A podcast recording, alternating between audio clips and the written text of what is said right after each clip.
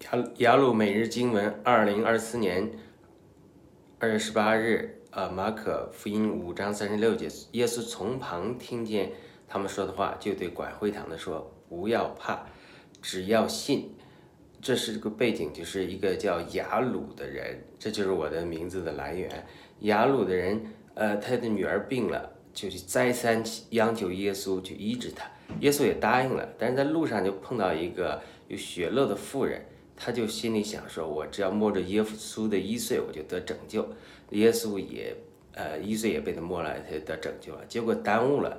雅鲁的女儿就有人报告说他死了，不要烦请夫子再去了。就从旁听见这个话，耶稣对雅鲁说：“不要怕，只要信。”这里有个单眼，这个血漏的妇人得医治是信心得医治。